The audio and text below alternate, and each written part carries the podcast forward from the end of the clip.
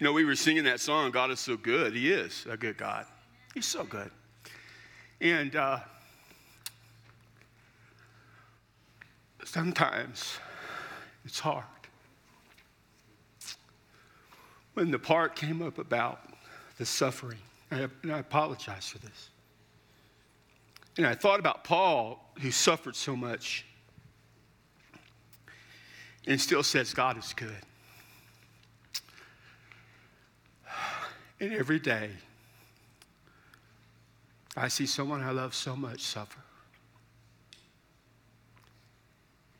And still say, God is so good in her life. God is better than we can ever imagine. And God loves us more than we can ever know. And sometimes, when life is most painful, you realize then how much God loves you. And as your pastor, who's walking through a a strange time in his life with his wife. Never think for a moment that Debbie and I don't know that God is good every step of the way. And whatever may happen in our lives, He is always, always good. And He always, always loves you. And never, ever forget that. I promise you that is true. That wasn't in my sermon notes. I just added that part because of the song. So blame Brian. If you're a guest, my name's David, and I am the pastor of the church. And we are so glad you are here with us we want you to know you're always welcome to be a part of what we are doing here. We moved out to this location five years ago in January, January of 2018. And we removed here from our old location, which is in, in uh, downtown uh, on Miranda Street. And this is, we're in the first phase of, of a multi phase uh, building program, relocation program. And we have another phase coming up and uh, that next phase, hopefully, will start soon. But last year, we began a three year or 36 month uh, capital campaign. And uh, we're a year into it. I need to report where we're at. Our impact campaign, we committed impact $1.2 million and we raised 763000 of it so far. And that's pretty cool. And we're excited about that. Now, if you're new or you're not a part of Impact and you would like to be, please contact our executive pastor, Troy Tudor, and he will help you with that. We are in a sermon series entitled Saul of Tarsus. Saul of Tarsus is about a guy we know, Paul, the Apostle Paul. You can take that off now, that's not part of it. There you go. And it's not there yet either. We're kind of in between. I threw you all off. I realized that when I went impromptu. So we're good. We'll get to that part in a minute. But we're in a sermon series about Paul.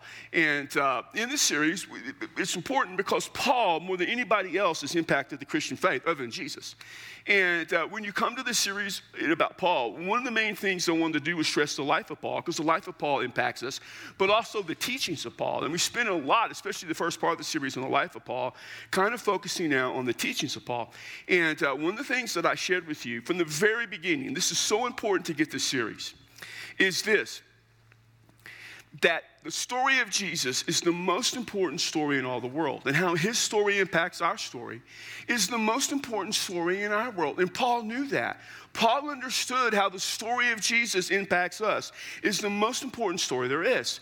And so he sets about telling people the story of Jesus. And as we look through his life and we look through his teachings, that's what we're seeing. And so today we come in Romans chapter 3 to a really kind of difficult concept. It's the concept of justification. And uh, we're going to be there. And, and what I want you to see from this passage today and from this message is simply this because of our rebellion against God, we have made it impossible to be right with God unless God, unless God. And it continues. our rebellion against God, and we all rebel against God, we have made it impossible for you and I to be right with God. So I want to begin the message today talking about Paul, who wrote a letter to a church he never visited. Have you ever had to write or correspond to someone you did not know? And you've got to kind of establish who you are, and you've got to kind of establish what you're about. Paul did that in the book of Romans. Paul hadn't been to Rome. He didn't start that church. Now, he knew people there. And he wanted to go to that church and he wanted to visit with him, and that was his plans. And he was in Ephesus sometime around 56 AD or so. And so he kind of wrote a letter to the church in Rome. Now, unlike his other letters, he wasn't writing it to people, a church he started, or to like Timothy, who he sent someplace, and he was dealing with problems. He, he was talking to people. He knew some of them, but he didn't know most of them. And so he introduces himself, and in doing this, he writes what is probably his deepest and most theological message or letter that we see. And Rome is deep with stuff. Now, here's the thing we're going to go through this sermon today. And there's a lot of churchy terms we're going to use. And if you're new and you're a guest, you probably didn't want to come here to hear a bunch of churchy terms. And I get that. I don't like using a bunch of churchy terms. It sometimes feels just kind of pompous and sanctimonious. There are times I want to be pompous and sanctimonious, but just not, not when I'm preaching. And so that's not the time. And so there's going to be some churchy terms. Bear with me. I'm going to get you through all of this and get to a place we need to be on it. And so we're going to talk about it. And Paul comes to Rome, uh, to the book of Romans. We come and realize Paul lays things out. And he tells them in early in Romans, he says, I'm not ashamed of the gospel, for the gospel is the power of God for salvation. It's a beautiful, beautiful message. The gospel is God's power of salvation to anyone who believes, anyone who has faith, anyone who trusts Christ. And then he says this in verse 17 of chapter 1, he lays out really his thesis of life and what he's going to talk about throughout the book. For in it, that is the gospel, the righteousness of God is revealed from faith to faith. It is written, the righteous one will live by faith. He says, the righteousness of God. The righteousness of God is to be right with God, it's the righteousness that God gives. That righteousness is experienced by faith. And the person who is right with God is right with God by faith. The problem is, none of us on our own are right with God. And so in verse 18, he writes this The wrath of God is revealed from heaven against all ungodliness and unrighteousness. The righteous live by faith. However, the problem is nobody is righteous. We're unrighteous. We're ungodly. Why? Because we suppress the truth and righteousness. We lie and suppress the truth about God. We rebel against God. Now, that term wrath is a tough term. And we live in a day and age where nobody wants to hear about wrath. And I get that because to us, wrath is just pouring out this anger. You know, you, you ever tell someone you don't want to experience my wrath? I remember growing up, I did not want the wrath of my mom. I did not want that because my mom, when she had wrath, things started flying knives, pans, didn't matter. People, things were flying. I did not want the wrath of my mom. See, to us, wrath is based on raw emotion. It is our anger. It is an outburst. I think of wrath, I think of an outburst. And that's what we think about God when we think of the wrath of God. And I hear people say, you know, I, I can't worship or love a God who has this wrath. But the problem is that's not what wrath means. The actual word for wrath used in this verse is something that is very slow to happen. It speaks of a big old pot of water put on fire. And you light that fire to burn the water or to boil the water. It takes a long, long, long time. It is a slow process. But what wrath is, is this, and it's so important. It is not based on emotion. It is not based on that emotional anger, it is based on position, relationship. God is holy. And because God is holy, that which is sinful cannot come into his presence. And you and I are sinful, rebel against him. Where we find ourselves unable to come into the presence of a holy God is positionally in a broken relationship. Because positionally we're in a broken relationship, we are under his wrath. Wrath is his divine and holy reaction to our sin. It is a just God saying, Sin can't come into my presence. That's where we are. Then he spends the next few chapters talking about how we know we're sinful. And he talks about Gentiles and he talks about the Jews and their sin with God against God. And no one is exempt. No one. And when he talks about the sin of the Gentiles and how God holds them accountable, Sorry, I thought I was in the right place. Okay. Some of you, somebody did something that caused the wrath of God right there, just like that. So, because where was I? Because the Gentiles, and, and, we wonder sometimes how can God hold people who don't know about Him accountable? Genesis, I mean, uh, Romans tells us in that chapter one how you can do that. Because everyone sins against God because they know there is a God that exists, and, and in their worship they sin against him, and their morality they sin against him. And then he goes and talks to the Jews, and he says, Jews, you had the law. God laid out in the law what he expects of you, and you have violated that, and you have broken that. And then he says, and because you've broken that law, you're accountable also. In fact, here's what he says in Romans 3:20. Because by the works of the law, none of mankind will be justified in his sight. In other words, you have the law, but the law won't be, help you be justified because the law comes knowledge of sin. Here's what law does the law points out all your sin. That's what it does. And you cannot be, and he uses the word justified. And here we have the concept of justification come in. To be justified, in its essence, is to be declared right by God. The word justified and the word righteous are the same word in the Greek. Justification, righteousness, justified, righteousness, all the same. It depends on the context or the suffix prefix, how you would use it, or just the, the whim of the interpreter, the translator. But it's the same word. It means to be right with God, to be declared right with God, in right standing with God. We are not in right standing with God. We can't be in right standing with God even if you keep the law. So Paul is about to explain the process or the idea of justification. And before he does that, we need to understand something about God that's important. Why would God do this? Why would God take us who are sinners, who have rebelled against Him, and want us to be right with Him. We don't do that. That's not our inclination. If someone, you know, does something against us, offends us, sins against us, does something to anger us, we our inclination isn't to be right with them. I mean, isn't, isn't to fix things. Now, we don't necessarily have people rebel against us. I guess our children could rebel. They do that, but mine's 35. She doesn't rebel anymore. And my wife doesn't rebel because my wife's in control. I'm the one who does rebelling in that relationship. You know how that works, guys. You know how that works, right? You young guys who aren't married yet, trust me. they're gonna they're gonna be in charge. Just you wait. All the time, man. It's never gonna change. And so we don't we don't we don't have that concept. But why does God do that? Why does God want things to be right? Because He loves us. You know, the concept of love in the New Testament is amazing. It's not, it's not the concept of love you find outside the New Testament.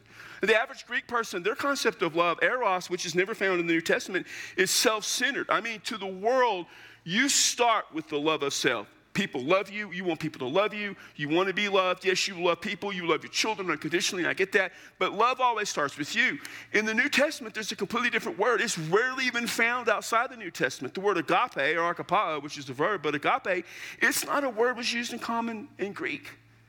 In fact, the New Testament guys gave it a definition.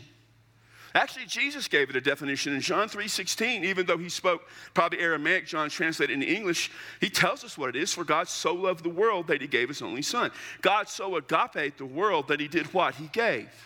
Later on in John 15, 13, Jesus says, No greater love does a man have than this, to lay down his life for his friends. Love, then, the New Testament is to give of self. Love begins with the other person. Romans 5 8. Here's what Paul writes. But God demonstrates or shows his own love towards us. While we were still sinners, Christ died for us. God shows his agape, his love for us in this. And here's what it means literally, we were still in the very process of rebelling against him. I was in the process of rebelling against him. And then Jesus died for me. That's love. And because of that love, God justifies us. And the concept of justification is very simple. Justification, justification means to be declared in right standing with God by God. Justification means to be declared that you are in right standing with God, but it has to be by God. You don't get to do the justifying, God does that. He declares we are in right standing. Justification is a legal term. It's a legal term, and it's kind of pictured this way you got to go to court to pay a fine. Now, when you go to court to pay a fine, you're paying that fine because you were out of source with the court. And two things exist at the same time. You are not right with the court because you did something that deserves a fine and you have a debt you have to pay. Now, in the New Testament, in a few moments, we're going to see the word, a fancy, a, word, a harder churchy word than justification is the word propitiation. We're going to see that word in a minute. And propitiation means to be right, to be declared right, to reaffirm the status. When you pay a fine, two things. One, you settle a debt. You had a debt, you settle that debt. Jesus on the cross settled our debts. But you do something else you allow the judge to declare that you are right with the court. And that is what propitiation is. We'll see that in a minute. And when Jesus came into this world, as we'll see in the passage in a few minutes, he became our propitiation. He is the one who set things right with the court, with God. Now, that's important for our salvation because you've got to understand you can't pay the debt and you can't set things right with God. You cannot do it. Verse 21. But now, apart from the law, apart from the law, which, you know, points out our sin, the righteousness of God has been revealed. God has revealed to us his righteousness, what he expects of us to be right with him. How are we right with God? How are we justified? He reveals that.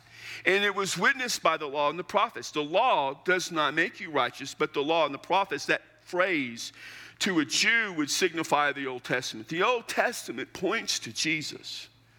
Remember what I say all the time? The Old Testament promises something, the New Testament delivers. The Old Testament promises Jesus, and the New Testament delivers. Verse 22 says it, but it is the righteousness of God. It is God's righteousness. It is He who is right, and how He shows us what it means to be right through faith in Jesus. Righteousness comes then through a process, through a means, through an avenue that is Jesus Christ, through faith in Him. And by the way, faith is not something you create, faith comes from God. I grew up Southern Baptist all the way, and I remember being taught God supplies the grace, you supply the faith. No, we don't. We were taught wrong if you were taught that. If I supply the faith, that means I'm doing the work. I'm bringing it to the table. When you have a potluck, I may supply the main dish, but if you bring dessert, you're bringing something to the table. You probably bought it at Albertsons, but you're still bringing it to the table, you know? I don't bring anything to the table. Oh, my sin, that's it. The faith I have, God gave me. And it says, for all those who believe, who trust Him, there is no distinction. Anyone can come to the Lord. He just talked about the sin of the Jews and the Gentiles. And they all have sinned. We all have sinned. In fact, verse 23 says this For all have sinned and fall short of the glory of God. Our culture does not like the concept of sin. I get that. I mentioned that last week. We don't. Because sin means I've done something wrong and I don't like to think that I can do anything wrong. We live in a culture that says, you be you and whatever you is is okay. But you being you isn't okay because you being you rebels against God. And we've all fallen short of the glory, which is the holiness of God. We don't meet that standard of God. So, verse 24 tells us what happens. It says, being justified as a gift by his grace, being justified, being declared right by God. God has declared us right in Jesus, not because of our works. It is his grace, it is a gift. You didn't earn a gift, gifts are just given.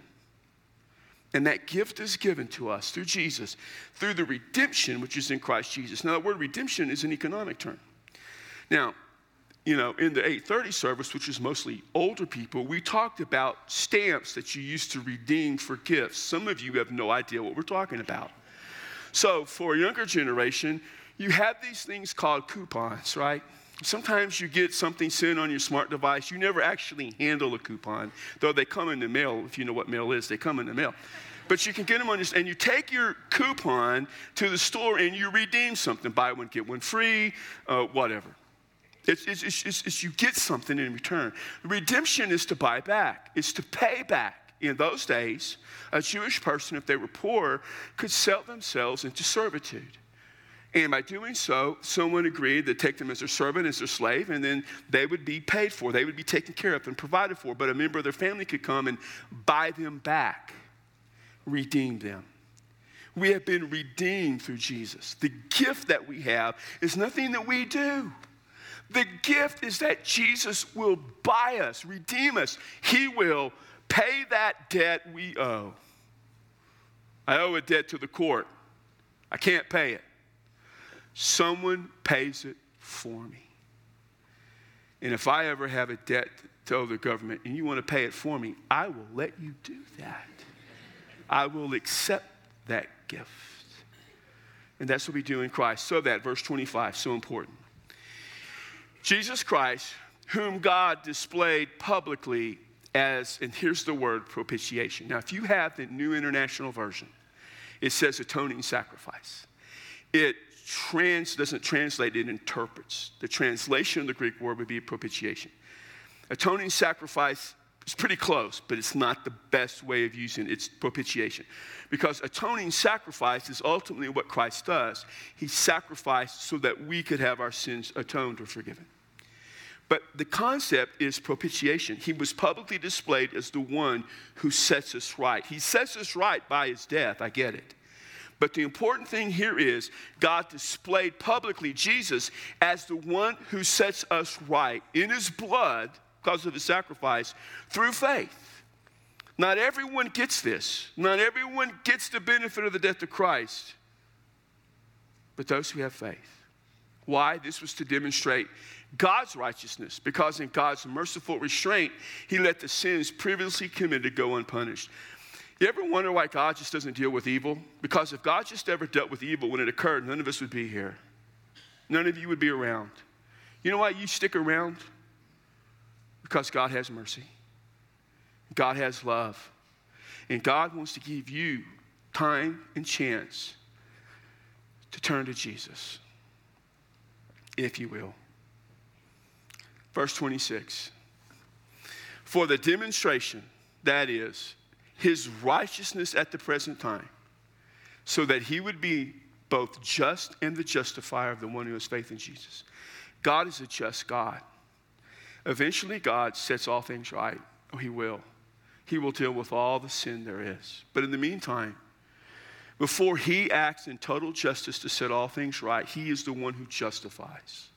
He is the one who declares whether we are right or not with Him. He does that when we have faith or trust in Christ. We have rebelled against God. And there's nothing you and I can do in that rebellion to change the status that we are not right with God. You can never make things right. Oh, you want to. That's our human nature. You offend somebody, you may say, How can I make this right? You know, your husband and wives, you have a fight. And inevitably, the husband has to say, honey, how can I make this right? It's never the other way around, guys. If you think it's the other way around, you're a one lucky dude to have that kind of life. How can we make it right? And we want to say, God, you know, God, I- will make it right. No, you can't make it right. But only God can make it right.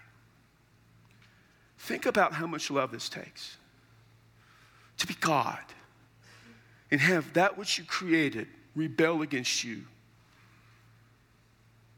And the only way you can make things right is by sending Christ Jesus on a cross to pay the price for their sin. And even then, most of them will never thank you and will never trust you, and they'll never believe in you. Paul wrote a letter to the church at Rome, and he talked about this unbelievable gift of justification. But understand this Paul also wrote a letter to us a letter of a God who loves us more than we can ever understand. You know, we sing that song, God is so good. We know He is so good because we experience that goodness in His love every single day. And we experience it in Christ. Which brings me to the second thing I want to share with you God must really love us. He must love us. It's who He is. It's not only Paul that wrote about this. Probably the one apostle that was as close to Jesus as anyone who was his cousin, who was blood. John wrote about it towards the end of the first century in his uh, epistle called First John in the fourth chapter. Verse 10, here's what he says This is love. Not that we loved God, no, no, no, but that God loved us and sent his son as a propitiation for our sins. That fancy word, and it is a fancy word in many ways, but it's a technical word that says this this is how we know God loves us. He sent Jesus to set things right because you and I can't do it. It's hard for our culture to grasp that. I get it. Because it's always hard for the culture to grasp that kind of love because that's not how they love. At the heart of a people outside of the relationship with God, at the heart of a people in rebellion against God, is that love is about us. Who loves me? Who reciprocates what I call love? It's always about me. And at the heart of a people in rebellion against God is the concept that if I'm ever going to be right with God, it's only if I set things right.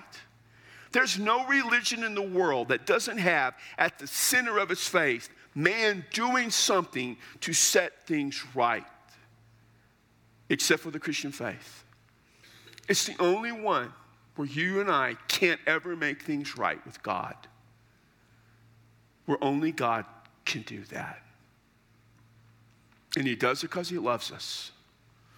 Because, as Paul said, He shows His love and that Christ died for us, even while we sinned against Him. So understand this to be right with God, we have to be in right standing with God. And God has to say we are right. God has to say we are right. We're coming up on Epic Sunday, and our announcement time at the end of the service, there'll be an announcement about that. Two years ago, you know, we were getting ready for Epic Sunday about now. We had kind of come out of the pandemic. Things were kind of, you know, getting back to normal. You know, our church had been kind of doing things normal for a while anyways. And so we planned our big Epic Sunday. And right about now, the governor kind of shut everything down again and everything got closed and blah, blah, blah, blah, blah. And so it's kind of a tough decision because, you know, we, we have been just functioning normal and that's what we want to keep doing. And we have this great worship service called Epic Sunday, the honor God. And, and so, you know, what am I going to do? You know, we got all this thing planned, and uh, it's huge outside, all that stuff. And, uh, you know, I talked over some with the staff, talked over with the trustees, and in the day, I just had to make a decision. I said, we're going forward with it.